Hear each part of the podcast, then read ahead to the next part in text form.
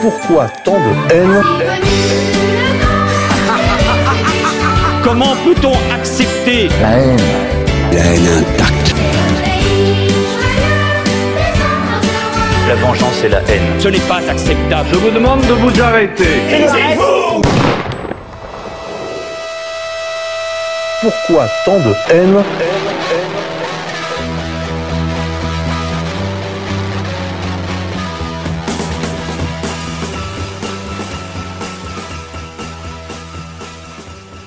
Chers amis auditeurs, bonjour, bienvenue pour votre nouvelle édition de Pourquoi tant de haine, le magazine des génocides imaginaires. Aujourd'hui, on se retrouve autour d'une réédition aux éditions Contre-Culture, une réédition importante parce que l'œuvre d'Evola était difficilement accessible ces dernières années et c'est vrai que la maison Contre-Culture fait l'effort, euh, pas toujours euh, gagnant commercialement, je pense, hein, euh, de rééditer ces livres importants pour le noyau dur des évoléninistes qui essayent depuis des décennies maintenant de créer une synthèse en mesure de, bah, de peser sur les événements. Alors cette réédition, c'est la réédition de Métaphysique du sexe de Julius Evola, le baron. On se retrouve autour de ce micro avec Félix Niche, auteur maison, vous le savez, auteur de nombreux ouvrages euh, de littérature, on peut dire, mais aussi de critique sociale, aux éditions également Contre-Culture, euh, par exemple euh, Ex-France, Vis Comica, Spin and Strings. Et c'est vrai que euh, nous avions déjà fait quelques émissions avec vous, Félix, où nous avons abordé, euh, nous avons touché au sujet de la féminité, du féminisme, de ce subjectivisme matérialiste et, on pourrait dire, euh, passionnel hein, du, féminisme contemporain.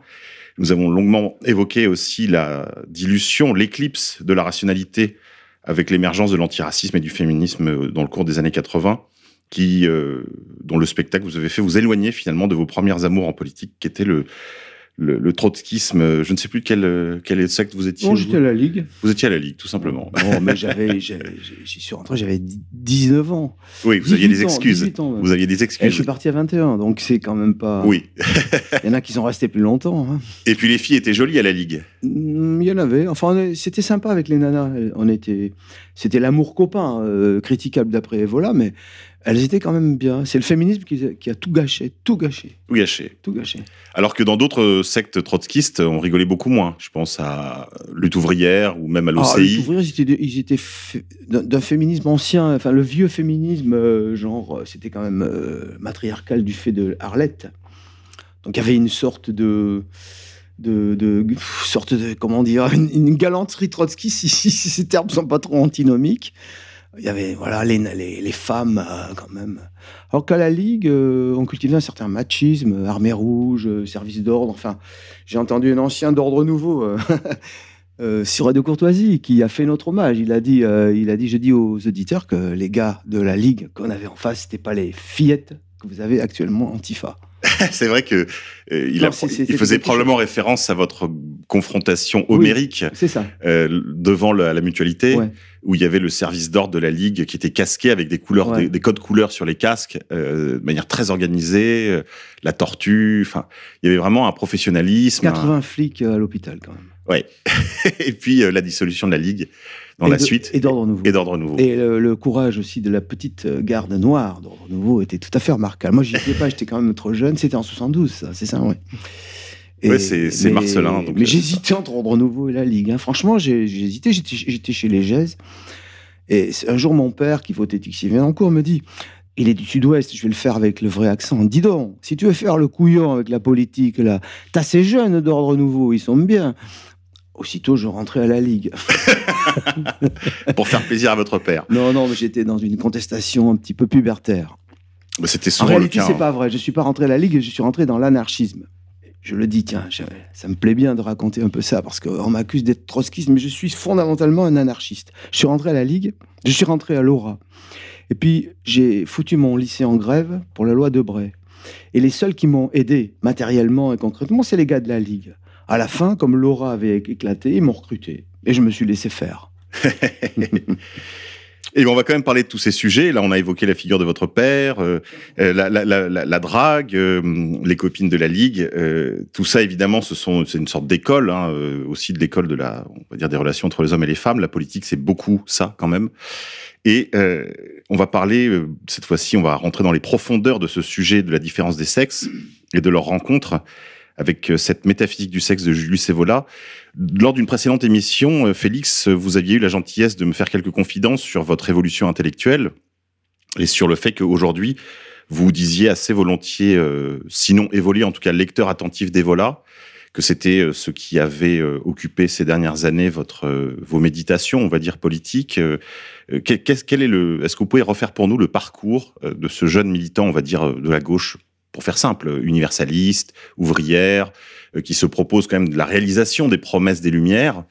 Comment est-ce qu'on rejoint euh, un philosophe qui est, on pourrait dire justement, le philosophe organique du parti des ténèbres, de la réaction la plus, la plus parfaite, la plus accomplie, la plus cohérente, la plus conséquente?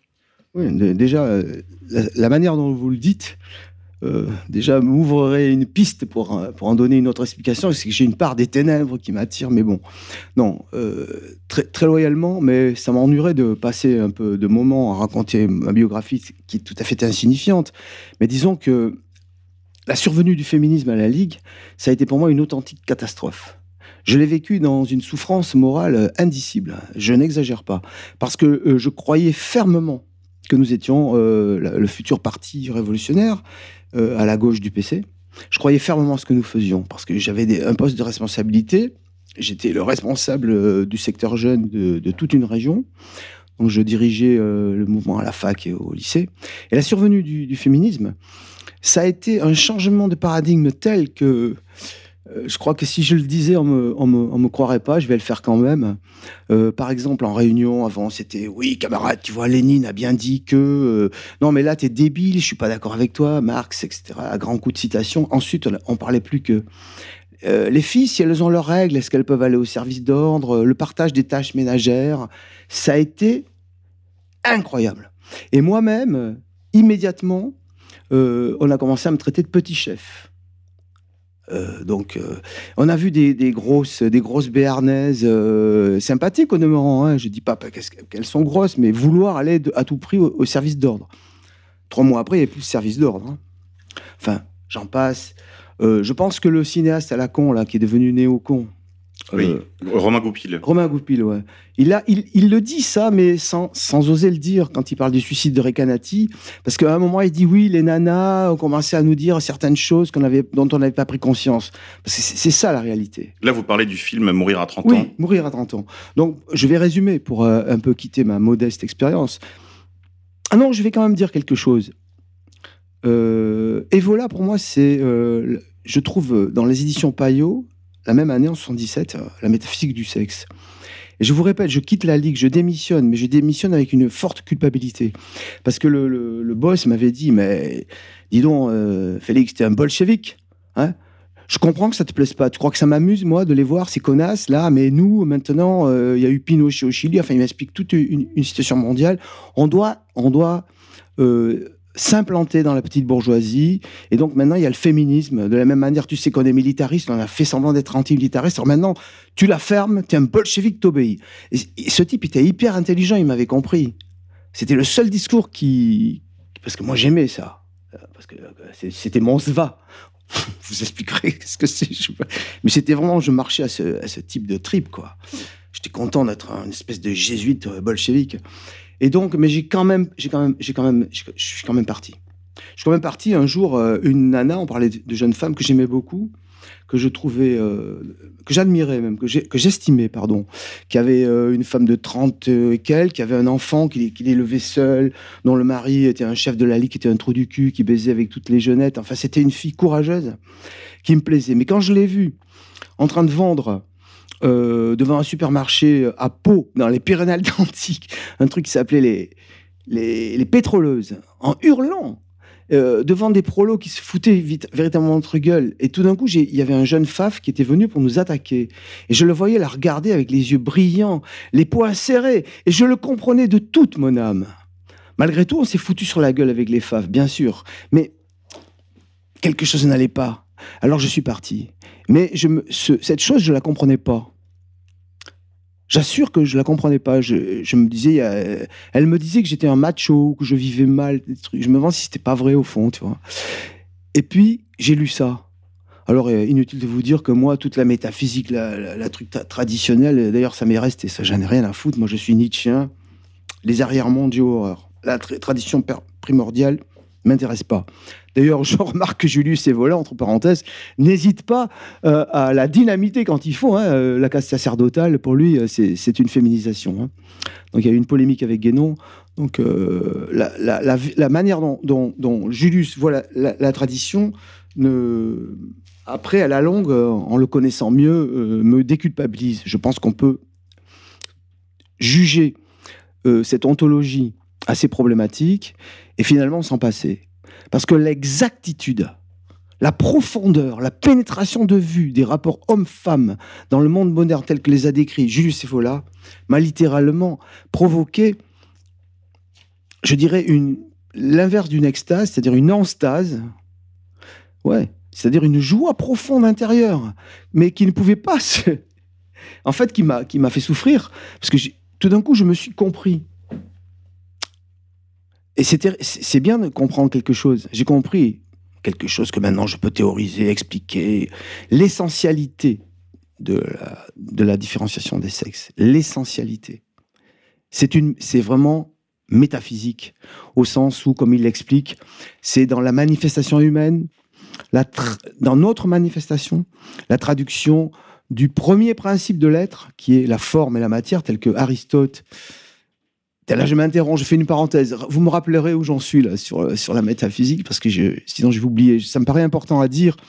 Voyez comme Julius euh, Evola, je ne vais pas être familier avec Julius Evola, c'est pas un homme avec qui on pouvait être familier selon moi, même post-mortem, mais euh, Evola n'hésite pas un instant à prendre des libertés. Il est platonicien et néo-platonicien euh, dans les rapports euh, physiques, hein, euh, dans le climax euh, ou euh, de l'étreinte, hein, dans tout ce qui, dans tout, dans toute cette partie du livre qui est passionnant. hein. Je conseille aux, jeunes gens, hommes et femmes, hein, encore jeunes, de lire ça, hein, parce que ça, ouvre des horizons, même pour une réussite amoureuse, je trouve. Le tantrisme, c'est une porte. Euh, passons. Et donc, euh, il est, néo-platonicien parce que euh, il, accepte la, doctrine de l'un dont l'homme et la femme seraient désunis, ce qui est totalement et radicalement en altérité avec, avec euh, le disciple de Platon qui était Aristote, qui lui est d'obédience plutôt physique. hein. Réaliste. Enfin, ils sont tous les deux réalistes, mais on va dire Oui. plutôt lui, euh, on va dire méthode anagogique. Il part ça. du concret pour euh, aller vers l'idée, alors Voilà. que Platon, ce serait plutôt l'inverse. C'est exactement Bah, l'inverse. c'est d'ailleurs très bien résumé dans le magnifique tableau de Raphaël, dans la salle des signatures au Vatican, je crois, où l'on voit Platon montrant le ciel et Aristote montrant la terre. C'est ça. C'est ça. C'est exact. Bravo. Euh, et c'est ma tournure. Je suis plutôt donc euh, de tournure aristotélicienne, même si je suis quand même en tant que poète, j'aime bien, euh, j'aime bien euh, le cosmos, mais ça serait plutôt cosmique. Passons. Or donc, disais-je, qu'est-ce que je disais d'abord? Ben, vous en étiez à, à- à cette euh, préoccupation de Julius Evola, Ah oui, de la de l'unicité en fait dans la dans l'étreinte amoureuse. Oui, donc il était quand même dans une contradiction, puisqu'ensuite, quand il, il développe sa conception de... Il faut dire aux auditeurs, non, je m'excuse de m'interrompre comme ça, mais on va essayer d'être un peu plus... Je vais essayer d'être un peu plus cohérent. Il faut dire que euh, Evola a fait même l'apologie, ça va vous étonner tous, mais de la méthode marxiste. Il dit que euh, l'historiographie marxiste... D'ailleurs, j'avais noté la, la, citation, mais tant pis, hein, je ne vais pas la retrouver parce que, comme d'habitude, je suis bordélique. Euh, bon, l'historiographie, en substance, avait su découvrir dans euh, le déroulement et le changement les changements politiques, les changements de système, une loi fondamentale. En fait, euh, la lutte des classes et tout ça. Et que lui se proposait d'en faire autant pour une pensée de la droite, alors qu'il dit que ju- jusqu'à jusque-là, jusqu'avant lui, Hein, Maurras et consorts, c'est une pensée plate, bidimensionnelle, dit-il, bidimensionnelle, euh, sans envergure et qui, qui finalement, moi je dirais, c'est plutôt basé soit sur des sentiments, soit sur, sur, sur l'ordre moral. Mais lui, et voilà, dans la métaphysique du sexe, euh, nous dévoile, enfin, montre quel est le moteur du mouvement, en fait, de qui est une involution. Et cette involution, pour lui, c'est une, hein, vous me démentirez pas, c'est une, c'est pas une guerre, hein, c'est, c'est une, euh, comment dirais-je, un antagonisme de la bipolarité mâle-femelle, homme-femme, qui sont deux principes pour lui essentiels, dont il relie l'essentialité, je, là j'en reviens à ce que je disais, à Aristote donc, c'est la forme, hein, c'est l'illomorphisme, hein, de il est la matière et de morpher la, l'esprit. La matière, la matrice, la mère, qui est la vie, et euh, la forme, qui est euh, finalement la mise en ordre, le sens. Donc le père. C'est ça. Ça correspond dans la manifestation humaine. Ça se traduit dans notre manifestation par l'existence de deux sexes, c'est-à-dire deux manières euh, qui viennent vraiment de cette distinction métaphysique de la substance, c'est-à-dire de l'être, si vous voulez rester dans l'ontologie.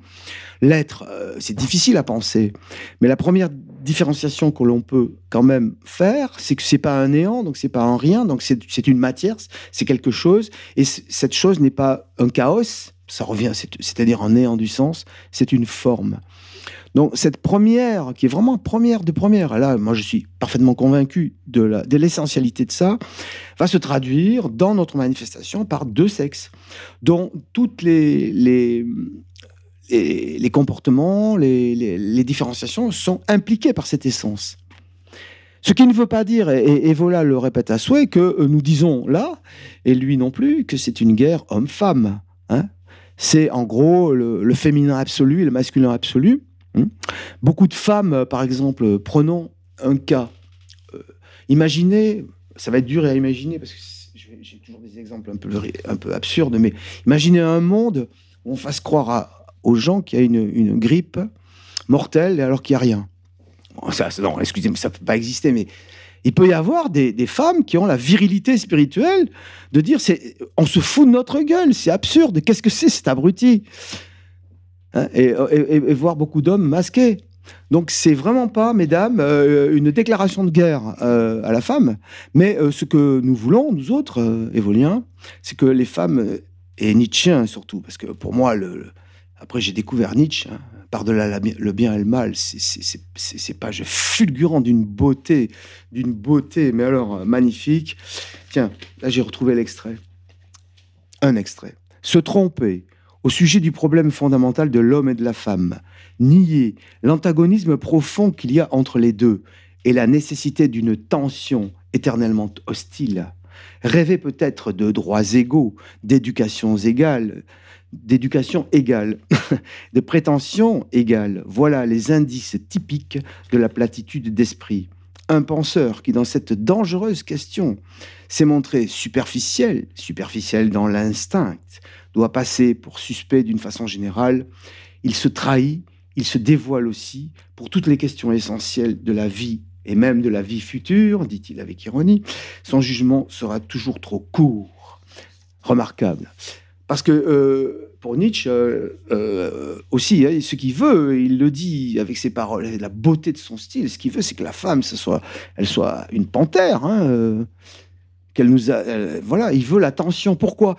Réfléchissez, chers auditeurs, à ceci que la question, c'est la question de la. Mais je, monopolise la parole, ça fait rien? Bon, je vais dire un petit moment ce que je pense. Ce qu'on peut trouver dans, dans Evola et dans cette métaphysique, si évidemment il y a une contradiction dans le livre. C'est que, évidemment, Evola euh, a l'air de dire que nous sommes complémentaires,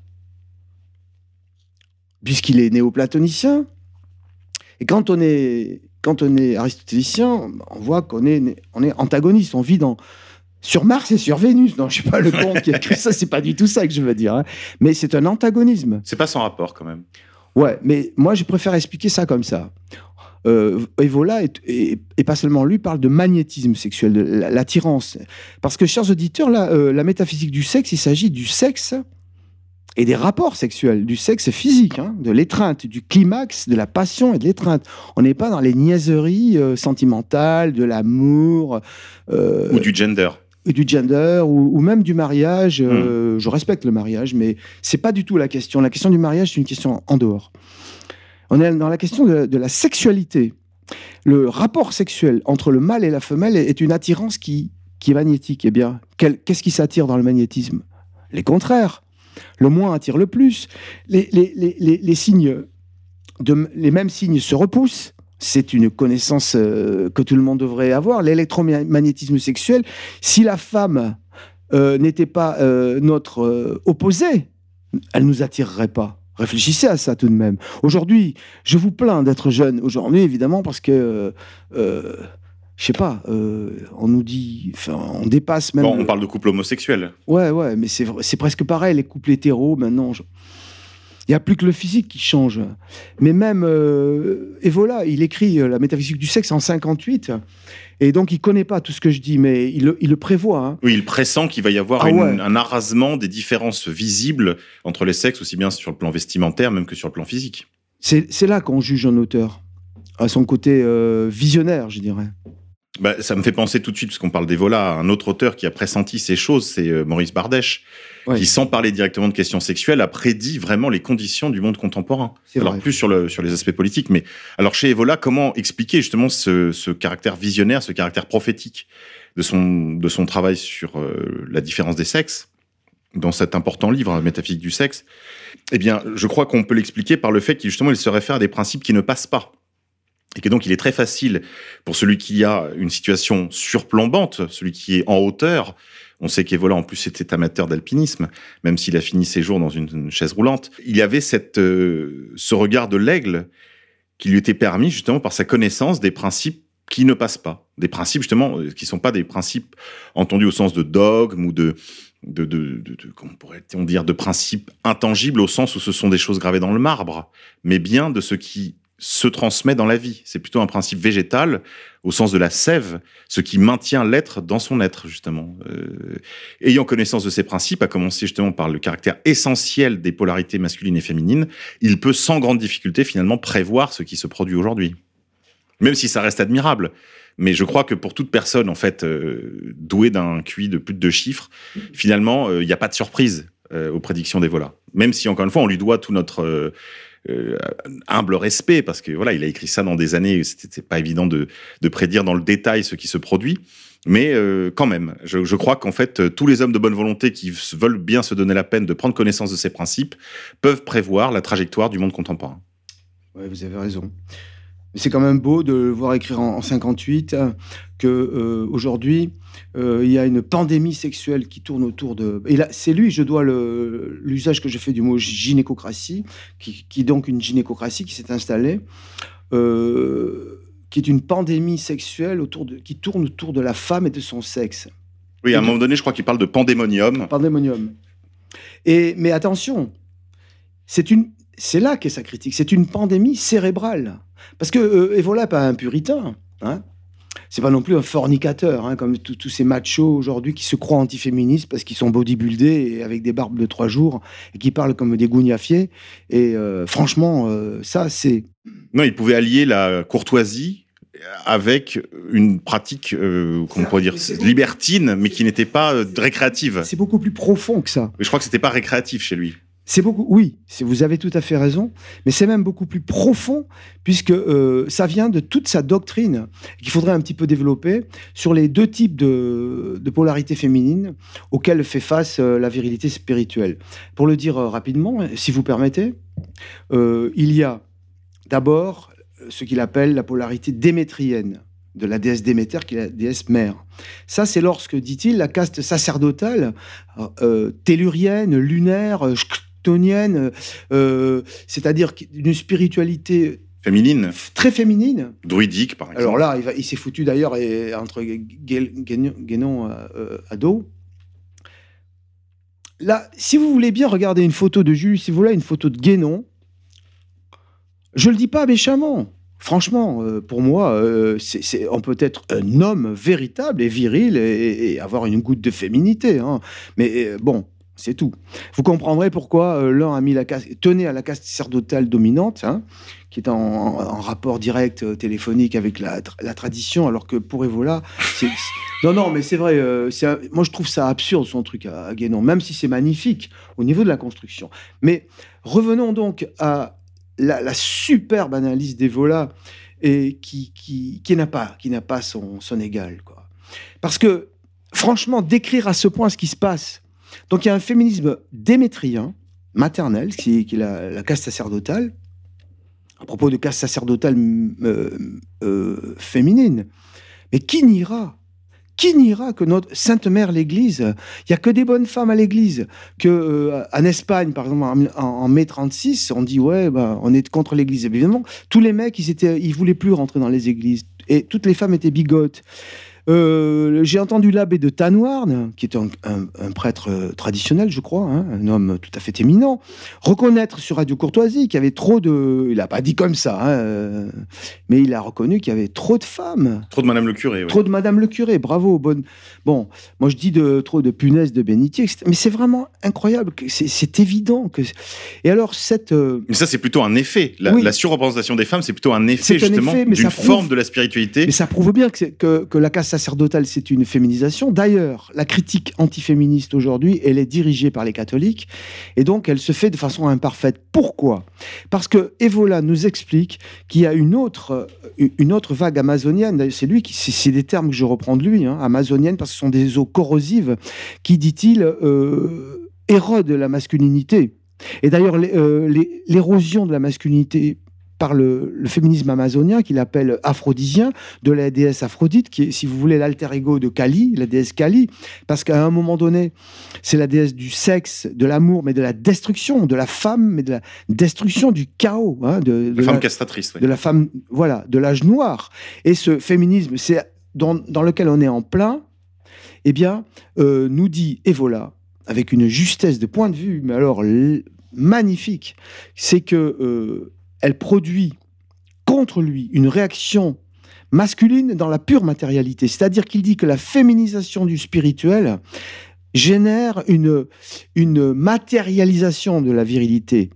Et il dit que cette forme titanique, cette protestation masculine, euh, il a des, des c'est dommage que je ne puisse pas retrouver mes notes, parce que là, c'est quasiment, il dit que ça devient, que l'homme se dégrade en euh, instrument manipulable purement phallique c'est quand même presque une image. Hein Alors moi, tous ces types qui se réclament de ceci, cela, euh, en croyant... Être... Les masculinistes, par exemple, oui, qui, se, qui, en fait deviennent des godemichés. Mais qui, qui, croient être dans la protestation, ils, ils, sont en fait le sujet idoine du féminisme actuel. Parce qu'ils ont pas... alliés. Ils ont pas... Non, ils sont le, le sujet produit de la castration spirituelle. Alors on va me dire ouais mais Félix t'as as 64 ans t'es poète tout ça euh...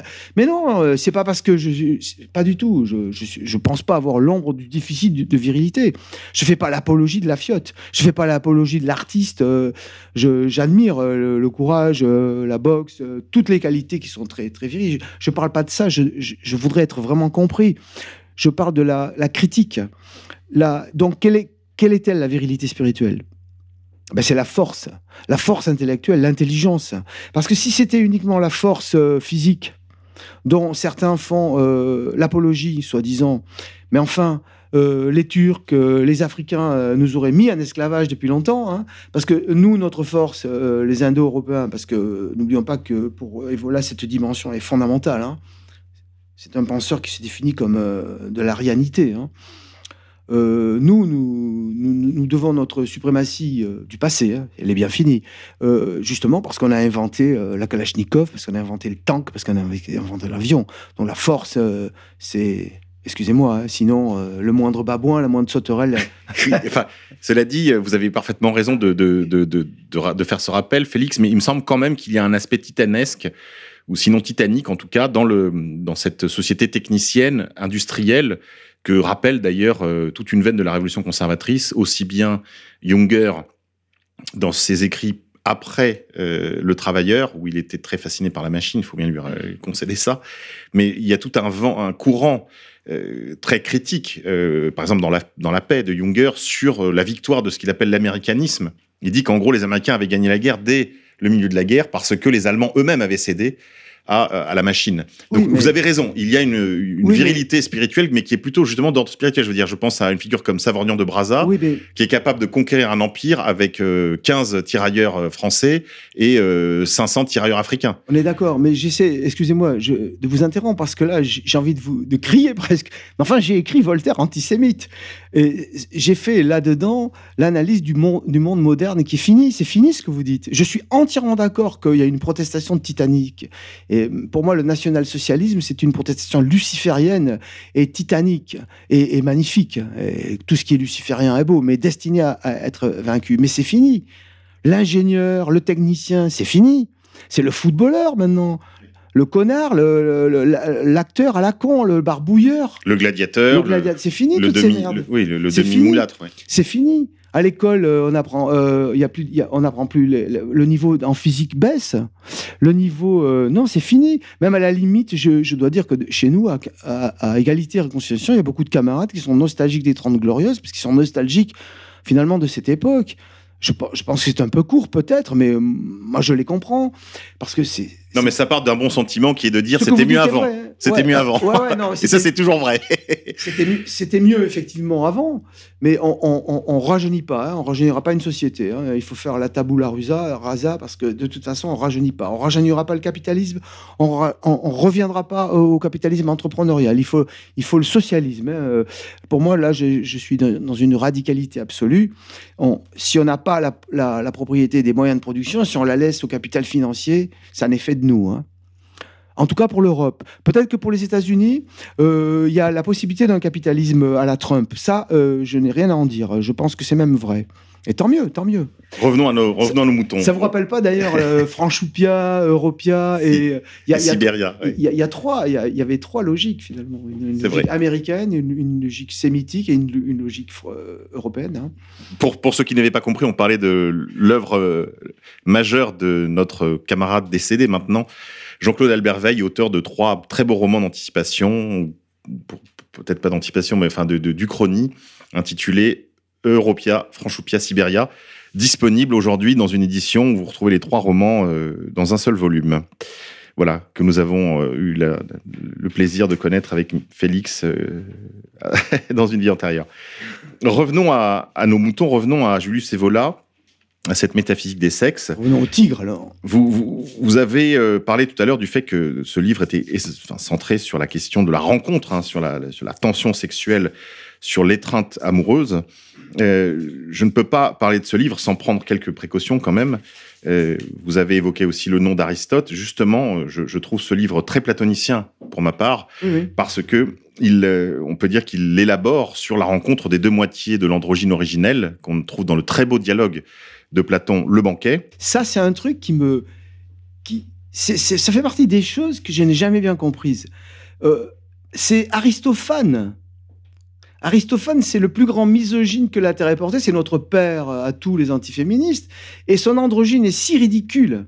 Et, et cette partie du banquet est tellement grotesque, qui donne une, vision si grotesque de l'androgyne que je me demande si même Platon n'a pas cherché à la désinguer. Je veux, je, veux bien comprendre la thèse de l'un, euh, mais vous avez lu, vous vous souvenez comment Aristophane euh, dé- décrit cette espèce de tonneau? Oui, oui, bien sûr. On dirait l'ange du bizarre de, de- de- d'Edgar Poe, vous savez, euh, vous devez connaître peut-être. Ce gros patapouf là, ridicule, euh, qui, qui a des, des membres, euh, qui a, je sais pas, le- Oui, oui, qui doit. Ouais. Enfin, c'est l'animal à dodo, quoi. Ouais.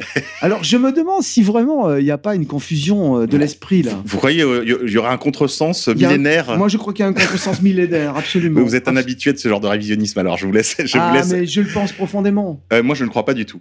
Je crois qu'il y a d'ailleurs, vous, évoquiez le nom de la bête noire. Il a, j'ai assisté à un mariage qu'il célébrait. Il a évoqué cette figure de l'androgyne pendant son homélie pour, euh, voilà, pour, pour, élaborer quoi sur la rencontre des, deux époux.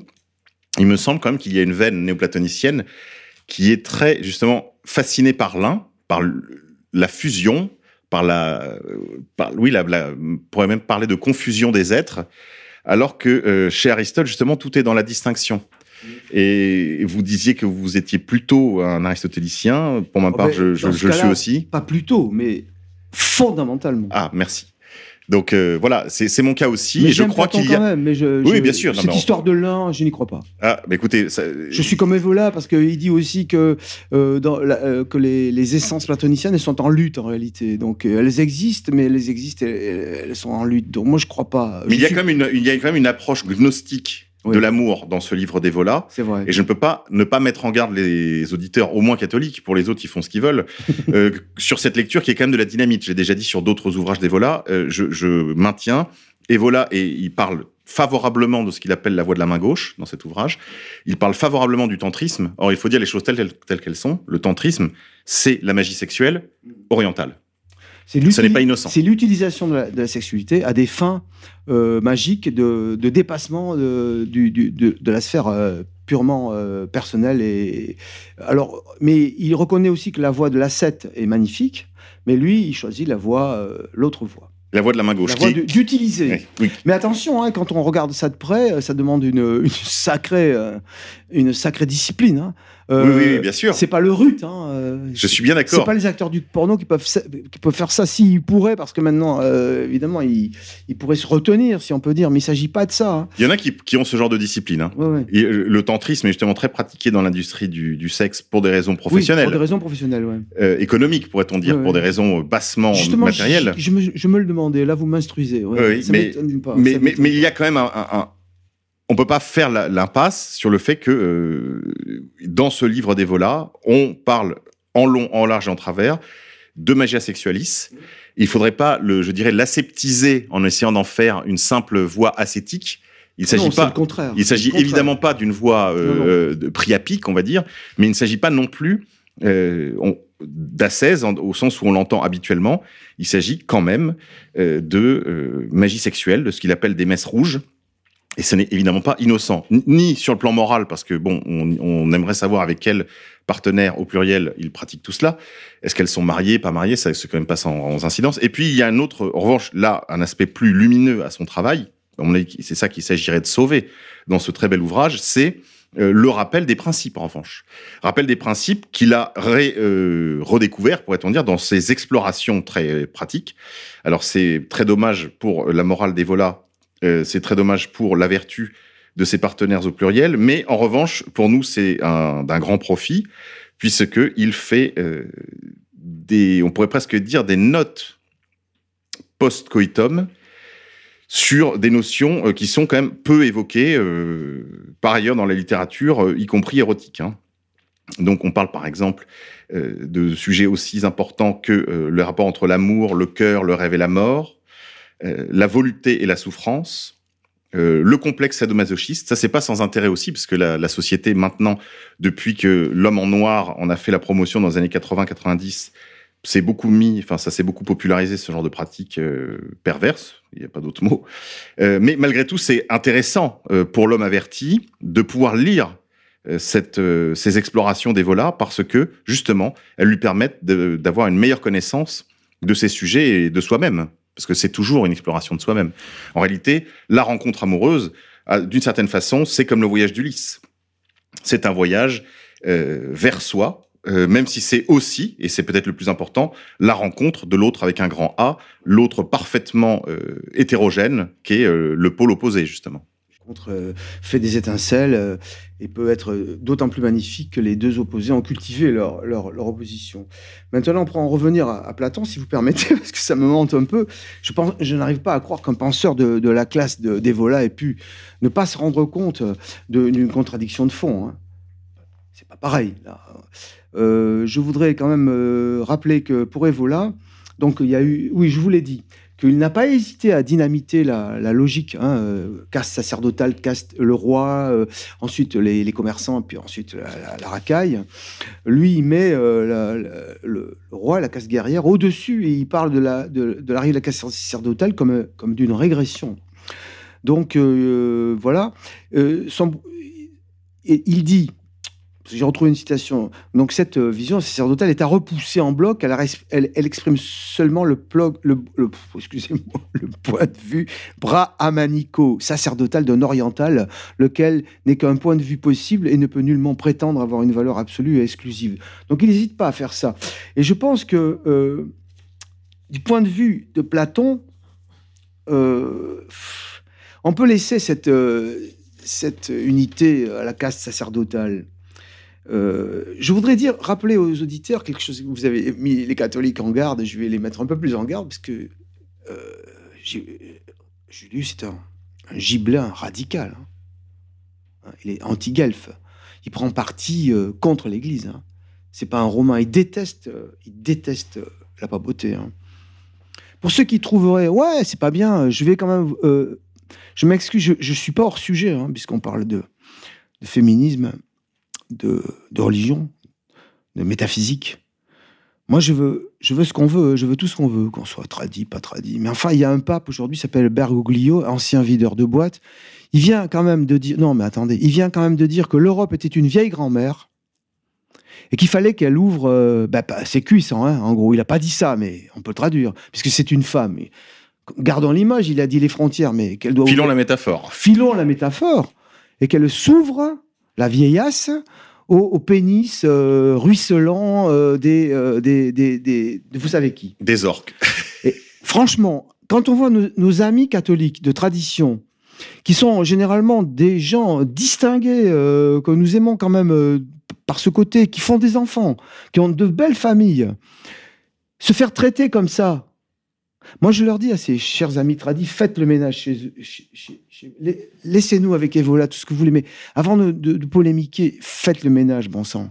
Je comprends pas comment on peut tolérer un pareil type. Pour moi, évidemment, euh, je ne devrais pas me montrer choqué, mais puisque je suis évolien, quelque part, et évolo-léniniste, comme vous dites, mais euh, de tels propos euh, n'auraient pas étonné le, le gibelin Evola, hein, qui, bon, lors des accords de- du Latran, hein, puisqu'il était, il était au parti fasciste, adhérent, non? Il a été adhérent? Jamais adhérent, mais on peut dire qu'il pas était, été adhérent, il était compagnon de route. Compagnon de route. Euh, mais bon, il s'est opposé aux accords du Latran. hein. En revanche, sans être adhérent, il faisait partie de l'expédition de libération de Mussolini Oui. à la prison du Sasso, ce qui n'est pas rien, Ce parce que tout ça, rien. tout ça s'est fait quand même en, en- en- en avion planeur, sur des, des pentes rocheuses, euh, c'était passablement dangereux. De toute façon, c'est les liens, les liens. Donc euh, il est resté, on va dire, compagnon de Ouais. Mussolini jusqu'à la République de Salo. Mais les vrais liens, les, les liens euh, qu'il a tissés les plus étroits, et, euh, on, on le voit dans, dans le fascisme vu de droite que je conseille, euh, c'est avec les SS, hein, enfin même avec la, la forme la plus radicale. hein. D'ailleurs, euh, il n'y avait plus que les SS qui publiaient les- la pensée des Volas, qui est quand même, reconnaissons-le, passé un peu au-dessus des. C'est pas, une- pas une, une critique, c'est normal, hein, chacun son métier après tout. Mais euh, les types. ils- Oui, ça volait un petit peu au-dessus du niveau moyen du, de Oui. l'adhérent du Comment parti. s'appelait le, le philosophe du parti euh, Renzo Del Felice Non, du parti euh, allemand. euh, Ah, euh, Rosenberg. Rosenberg. C'est pas mal non plus, Rosenberg, mais c'est du sous quand C'est très matérialiste. C'est hein. très matérialiste, ouais. très matérialiste, très anti-chrétien. Pour le... Alors qu'Evola, même s'il était très anti-chrétien d'affichage, a collaboré toute sa vie avec les meilleurs éléments de l'Église catholique. Oui, oui, Aussi bien des clercs d'ailleurs que des laïcs. Mm. bien sûr. Mais qui, ne, qui, qui n'admire pas le, les- le catholicisme mâle du Moyen-Âge, je veux dire? Euh, Même Drieux, c'est, l'expression est de Drieux d'ailleurs. Euh, lui- Ben, Il y a eu un livre qui est paru cette année, là le titre euh, exact m'échappe, mais euh, c'était justement une- un rapprochement entre les pratiques politiques du fascisme italien, et même d'ailleurs, et euh, on pourrait dire les formules théoriques de euh, l'aristotélotomisme, qui est quand même euh, la grande filiation philosophique euh, jusqu'à une date récente. Euh, et en fait, le fascisme rentre dans les clous, hein, pour être très clair. hein, voilà. Tout à fait. C'est même un de ceux qui se rapproche le plus des formules euh, de, cette longue tradition très riche de l'aristotélotomisme. euh. Ceci dit, moi, je suis d'accord avec Julius. Et quand je dis Julius, je vous, répète, je suis familier là parce que c'est mon côté anard, un peu, un peu, un peu bébête peut-être même. Mais je ne pense pas qu'on puisse, qu'on pouvait être familier avec Monsieur Julius Evola. Donc, euh, je vais dire Julius Evola. Je suis d'accord avec lui sur le fait que la castration par le temple, hein, du temple par Philippe le Bel, hein, est un moment de rupture profond dans, euh, dans le catholicisme mâle du Moyen Âge. C'est vraiment euh, euh, la fin d'abord de sa banque aussi. Soyons un peu matérialistes. C'est la fin de la, banque hein, et que ensuite le juif ait pu venir le supplanter le Templier. C'est une c'est une logique de fer. hein. C'est un épisode fondamental pour lui. hein. Oui, c'est une lecture gibeline de l'histoire. Moi, je bon, je vois pas c'est épiloguer là-dessus. J'ai une lecture absolument euh, diamétralement opposés. Ah bon, c'est vrai Ah oui, absolument. On en parlera une Ah, autre fois pas, micro. forcément une lecture Ghibli parce que je suis, euh, euh, je manque beaucoup de, de culture. Mais j'avoue que je suis assez convaincu quand j'ai lu hein, le, le truc du Gibelin de, de Julius Evola. Ça m'a vraiment. euh, Là, vous faites aussi référence à certains articles, je pense, dans Le règne de la quantité, les signes des Voilà. temps, où Guénon parle de la question de la monnaie, de la, on pourrait dire de la, C'est vrai. du marquage de la monnaie en fait par les autorités religieuses pour contenir les aspects les plus dissolvants de, de, Ouais. de- de- de la question je me monétaire. souviens pas euh, précisément parce que je suis dans la deuxième mémoire, la mémoire intégrante, Mm. donc je perds les. Mais c'est exactement ça. Mais c'est des sujets intéressants, mais qui nous éloignent de notre sujet, euh, Oui, enfin, c'est toujours Evola. hein. C'est toujours Evola. Alors ça, revenons. Ça, nous éloigne pas tellement parce qu'on était en train de se demander comment on peut développer un platonisme euh, et un aristotélicisme. Alors je montre simplement, j'ai pas de réponse, mais je veux dire que il faut pas hésiter non plus en tant que lecteur à faire œuvre créatrice. Voilà, je pense qu'on bon ben on peut ne pas être d'accord avec un, avec un aspect. Alors en revanche, vous avez évoqué le, le- le magnétisme euh, des deux pôles, du mâle et de la femelle. Bah oui. Je crois qu'il faut rappeler que dans l'écriture euh, sainte, dans la Bible, euh, il y a aussi euh, ce, cette, on pourrait dire cette pierre de fondation qui est posée dès les premières lignes, pourrait-on dire, de la Bible, hein, dans les premiers chapitres de la Genèse, où Dieu crée trois grandes distinctions et trois grandes oppositions la lumière et les ténèbres, le sec et l'humide, et le masculin et le féminin. C'est pas sans intérêt, puisque Evola s'est intéressé aussi à la question alchimique. Et là, on, je viens d'évoquer la question du sec et de l'humide. On voit bien le rapport qu'il y a avec euh, la question de la sexualité. Bien sûr. Et il y a la, permanente humidité de la femme et le, caractère euh, de sécheresse du mâle qui, est- plutôt euh, solaire. C'est une évidence. ouais. D'ailleurs, là, on, voit bien le caractère fondamental de la différenciation en sexe. On voit bien que c'est- impliqué par des essences et que c'est magnifique, c'est le sel de la vie. hein. Je veux dire, on n'est pas des puritains ici. hein. C'est incroyable. Euh, à quel point Non, ce qui est incroyable, en fait, je, je, je ferais mieux de donner la totalité de ma pensée. C'est incroyable comment cette régression euh, du féminisme passe pour du progressisme ou pour une amélioration de quoi que ce soit. Ce sont des ligues de vertu, c'est de la castration, euh, c'est un appauvrissement de la sexualité. Mon enfer de Don Juan, qui est un livre que personne ne peut comprendre visiblement, c'est euh, j'ai choisi de faire de ressusciter Don Juan, de le faire descendre dans l'autre monde, parce que je voulais que ce soit un libertin qui le dise que c'est plus possible aujourd'hui d'être libertin, c'est plus possible d'être heureux sexuellement quand on est un homme. Parce que euh, le, le- la- Visiblement, ça produit aussi des douleurs chez les femmes. hein. oui, mais bien sûr, mais à un autre niveau. Euh, quand on regarde, par exemple, des, des choses très concrètes, comme les lieux de plaisir pour les uns et les autres, il existe à Londres euh, deux endroits, je ne sais pas s'il y en a un à Paris, il y en a un aussi à Berlin, où les, où les filles qui, qui, qui, qui, qui éteignent leur vie de, leur, leur vie de, de jeune fille, là, comment on appelle ça Oui, euh, les, les- les enterrements de vie de jeune fille. les enterrements de, de vie de jeune fille, elles, elles peuvent aller là-dedans. Là-dedans, euh, il y a des types qui dansent à poil, des gogo danseurs qui sont sur le bar. Interdiction euh, de rentrer euh, pour les hommes. Elles ont des boissons gratuites. Et au bout d'un moment, ça finit en partouze. C'est-à-dire qu'elles font, elles accomplissent des actes sexuels. Et les types qui sont suffisamment intelligents, ils sont 15, les mecs, il y a 200 filles. euh, Croyez-moi, euh, ils sont assez intelligents pour pas les brusquer. Alors que les types, dans, dans- dans leurs endroits de plaisir, ils, ils regardent des pétasses en train de danser sur des tuyaux. Interdiction de toucher. Interdiction de toucher. Il a juste le droit de glisser un billet euh, sous, la bretelle du string. Mais moi, j'ai vu de mes propres yeux, puisque je suis allé dans des endroits comme ça euh, quand j'étais beaucoup, beaucoup plus jeune, parce que j'avais un ami qui aimait ça. Moi, j'ai trouvé ça grotesque. J'ai vu un type se faire jeter par le videur, parce qu'il avait, euh, alors que la fille lui mettait directement son, son podex sur les narines. Faut pas dire le trou du cul sur le nez. Juste strié d'un- et le type, euh, il a, il a, il a craqué, il lui a passé la main là où je pense, vous pensez tous, et ben il s'est fait jeter. Et les autres copains continuent à rire euh, en hurlant, en étant contents, en buvant.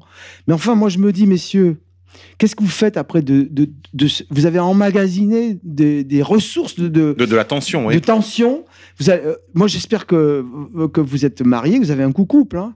Sinon, c'est Internet, on allume, euh, et voilà. hein. Euh, eh ben, vous trouvez que c'est, euh, pour la majorité des hommes, euh, ils sont pas stars du porno, hein, euh, ou c'est pas des, des, des, Hollandes qui peuvent se, taper tout ce qu'il veut. hein.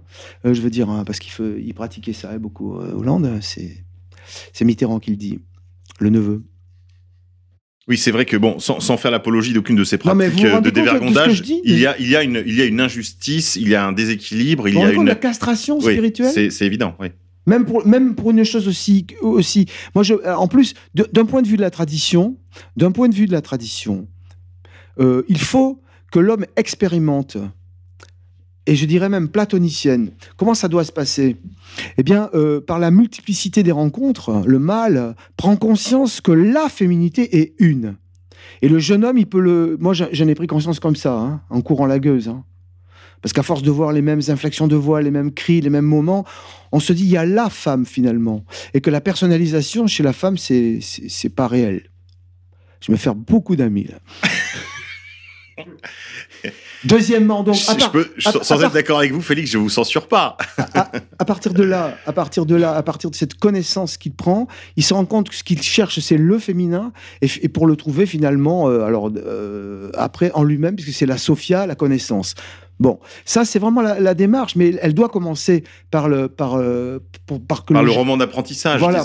Alors que la fille, je suis pas d'accord euh, pour dire que c'est d'abord que c'est la même chose. Mais non, mais elle a pas du tout les mêmes besoins, elle n'a pas les mêmes attentes. Mais, de toute façon, ça ne signifie pas la même chose.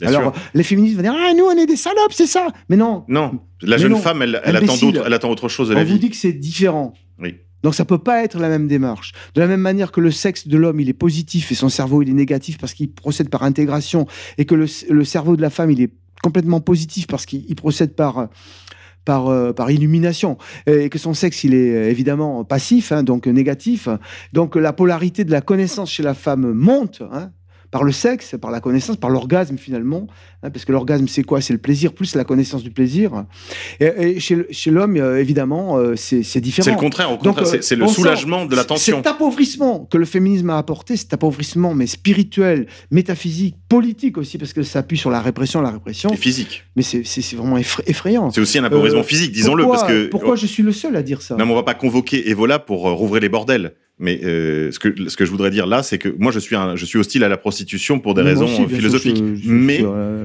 mais, je me rends bien compte que la fermeture des bordels représente un moment de cette civilisation, un Ouais, moment important. Non, mais de toute façon, la courtisane, si elle veut l'être, elle peut. hein, mais le, le- la, la- la prostitution li- liée à la misère, ou le bordel, ou les pauvres filles de province allées, non, euh, attendez, euh, c'est bon, quoi. Personne euh, ne mélange tout. Mais que ça soit un karma possible pour la voie initiatique de la femme, la courtisane, je dis oui. Désolé. Ça a toujours existé. Ça a toujours, mais ça a toujours existé. Ça existe encore. et ça oui. fait même partie de leurs fantasmes les plus intimes. Alors, Bien euh, sûr. donc, euh, Bien sûr. euh, regardez le film de Buñuel.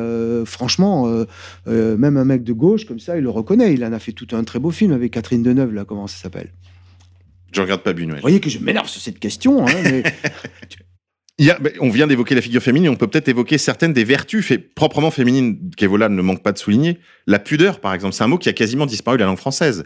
Mais je vous l'ai, je, je- je vous l'ai dit tout à l'heure, j'ai tout écrit dans, l'enfer de Don Juan. Franchement, c'est un livre qui m'a, qui m'a coulé de, de, l'esprit. Je crois qu'il rebute parce qu'on croit que c'est, une pièce de, thé- c'est pas une pièce de théâtre, c'est un roman dialogué, mais c'est dialogué parce que j'ai préféré faire exprimer. Mais ça, je, je, l'ai pensé.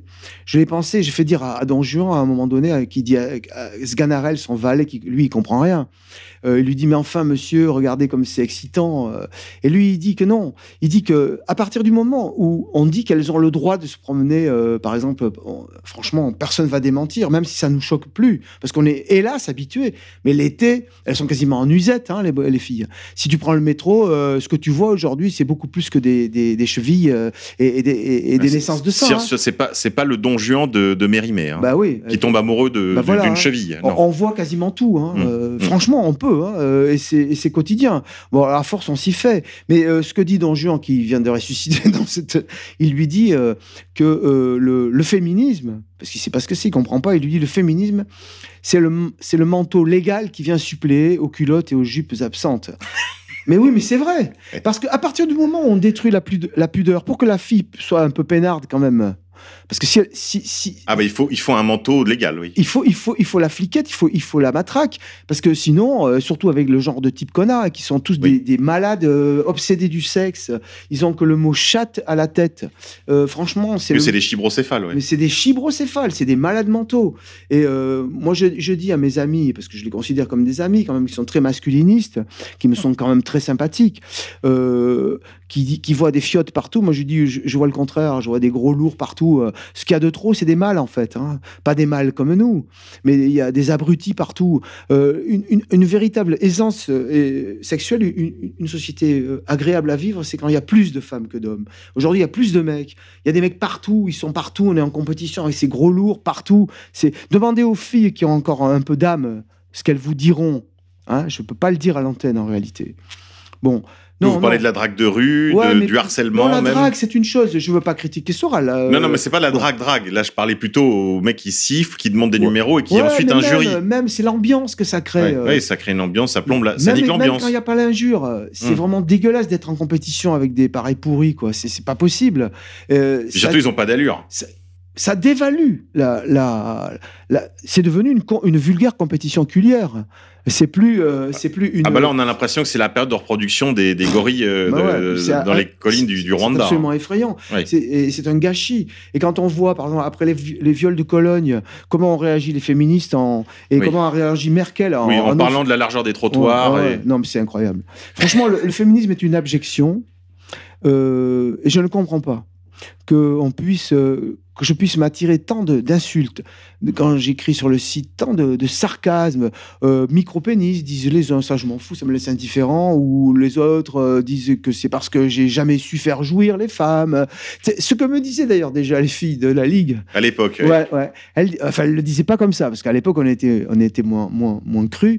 Mais elle disait, t'as pas un petit souci, toi, avec tes copines? Malheureusement, comme j'étais le patron du, du cercle jeune, j'avais deux copines de 17 ans au cercle, au cercle rouge. Alors, ils le savaient, alors elles étaient mal barrées, mais bon, euh, sinon, elles essayaient de passer en douce, parce qu'elles sont fines, les femmes, hein, elles sont fines.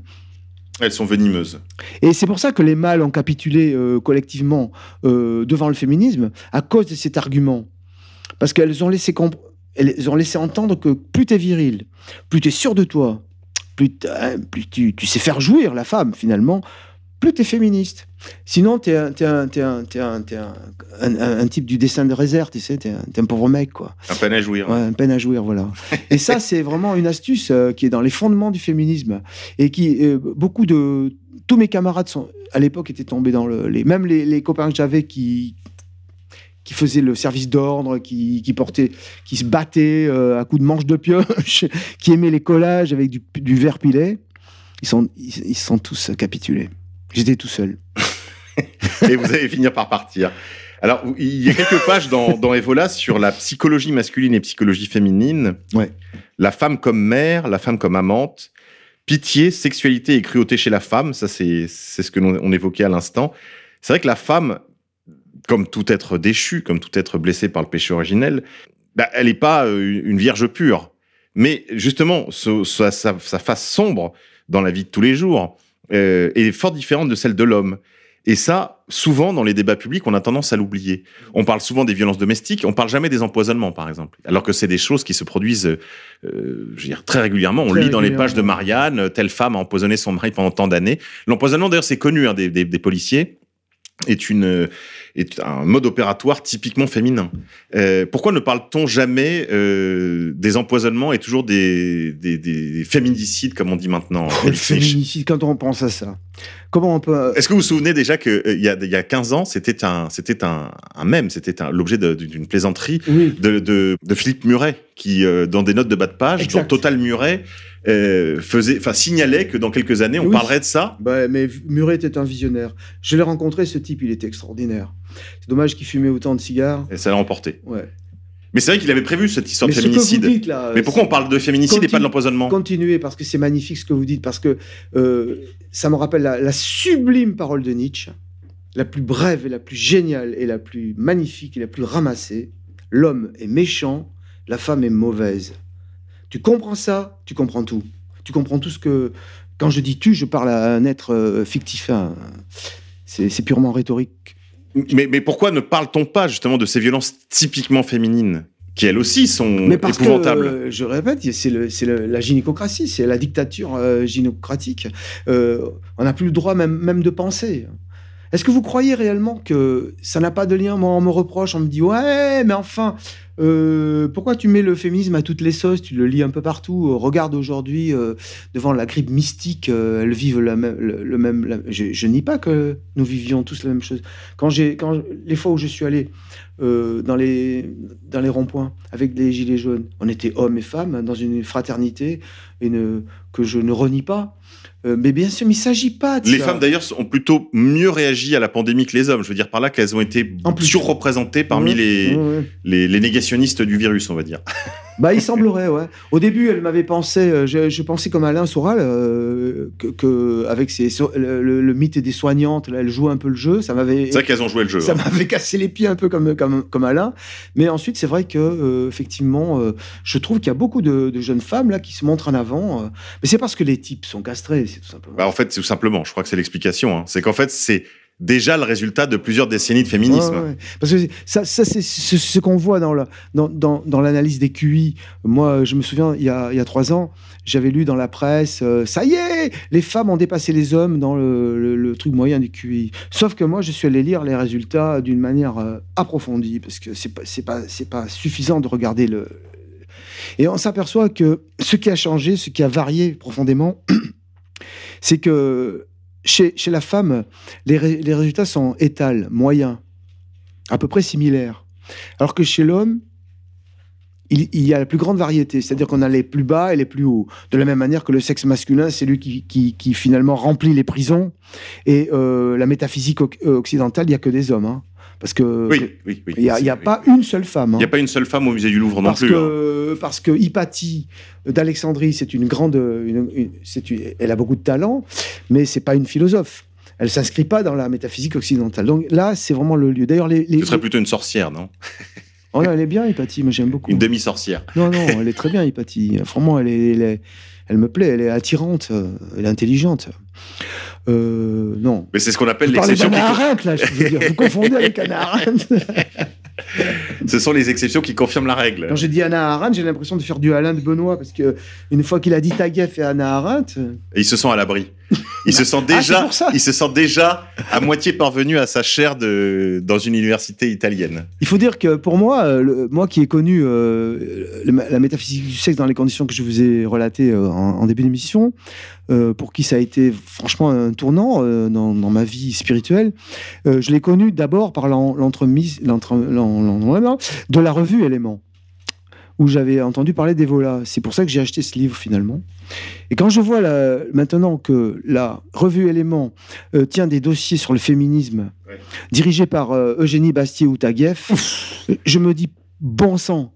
Oui. Et, Que euh, s'est-il passé? et c'est pour ça que je l'ai dit dans l'enfer de Don Juan. Et c'est pour ça que j'ai un coup d'avance sur tout le monde. hein.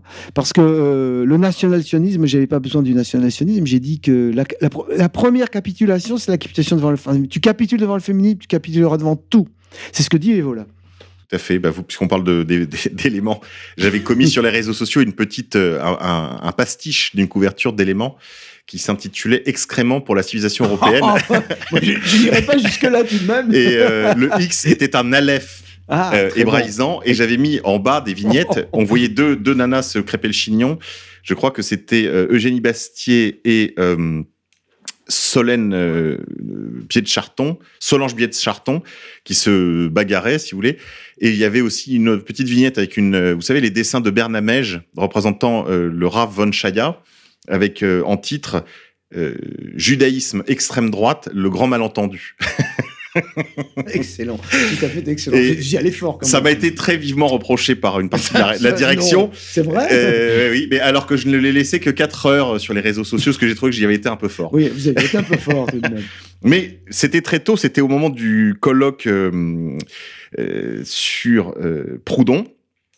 Et j'avais complètement oublié cet épisode.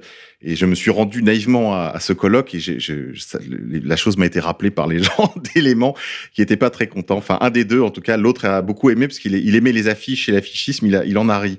Parce qu'il avait un peu d'humour. Mais c'est vrai qu'on a vu cette trahison finalement de la Ah, droite. c'est une déchéance. C'est une déchéance. Pas, Et ils ont, et comme il vous dit, comme vous le disiez, ils ont, ils ont finalement, avant tout, ils ont capitulé devant le féminisme. C'est c'est David Lépée qui, qui est un garçon au demeurant tout à fait euh, charmant et intelligent. Je dis, j'ai rien contre David Lépée, mais qui dirige ce, ce- ce secteur.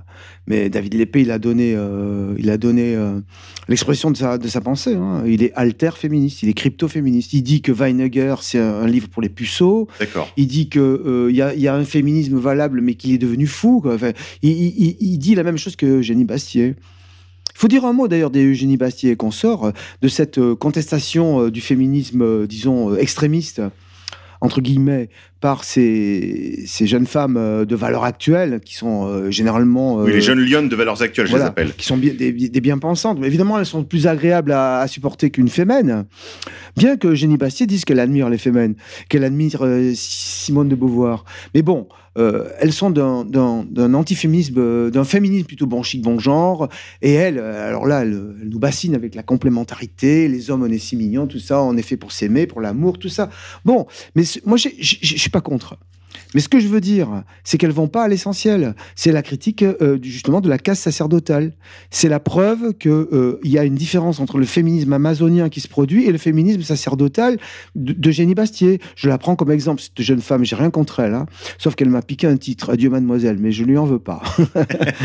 mais, euh, mais bon, euh, Eugénie Bastier ou Madame Cluzel ou etc., ou Madame Taguieff ou Madame euh, David Lépée, C'est marrant que vous disiez ça, parce que le livre en question, en fait, euh, le contenu du livre, elle a volé l'essentiel aux Antigones. Donc vous voyez, c'est pas. Ouais, mais elle est pas. du genre. Et, et les Antigones, tiens, je, je pourrais citer les Antigones, qui sont des personnes tout à fait charmantes et qu'on aime, euh, ou, la, ou la jeune Vota.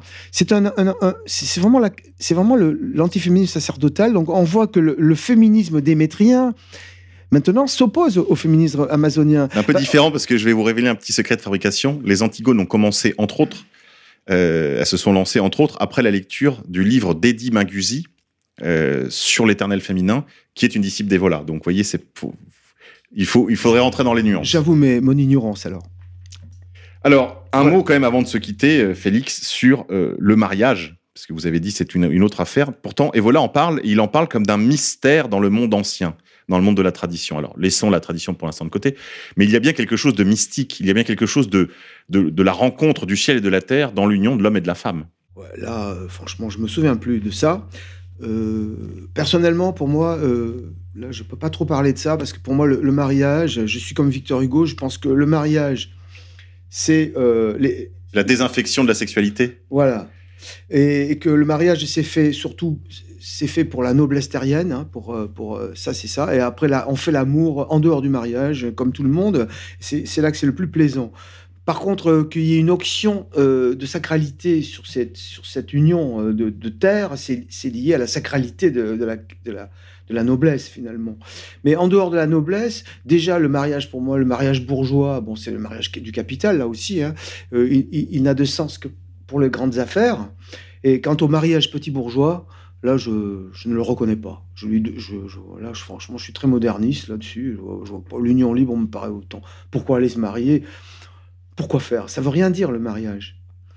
Avec le droit au divorce, tout ça, quelle sacralité peut-il y avoir dans un couple euh, comme ça euh?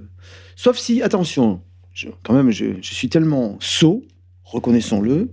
D'abord, je suis emmêlé dans des fils, il faut le savoir, que j'oublie quand même une dimension. Là, c'est vrai, on parle de la famille, vous me dites donc, euh, quand même, quand on décide de faire des enfants, là, d'accord.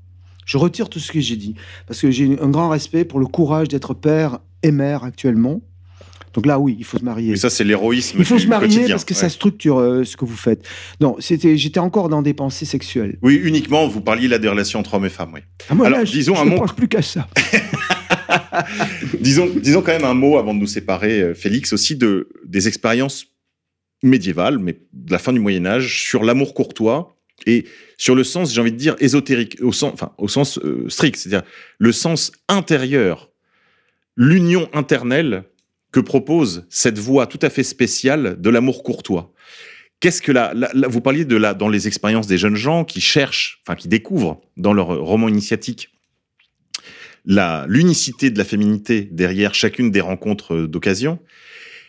Est-ce que c'est pas ça aussi qui est proposé dans cette quête de l'amour courtois, la recherche, le service de la dame avec un D majuscule, qui finalement n'est que la, le masque de l'éternel féminin euh, qui est aux cieux?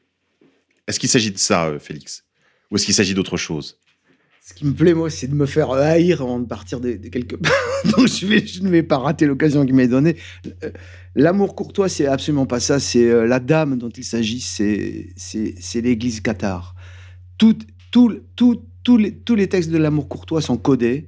Ça a été vu par Guénon et par Evola. Eux, ils disent que c'est au-delà du catharisme, ils disent que c'est du giblinisme. Dis- Non, euh, E- Evola. Pas Guénon, je sais plus ce qu'il dit. Que Luc, c'est la tradition. Moi, je sais que c'est cathare. J'ai lu un livre, euh, j'ai oublié et l'auteur et le titre, mais ça m'a emporté la conviction. Par exemple, le texte, même, même le texte de Goethe, de hum, Dante est codé. L'enfer de Dante, c'est codé.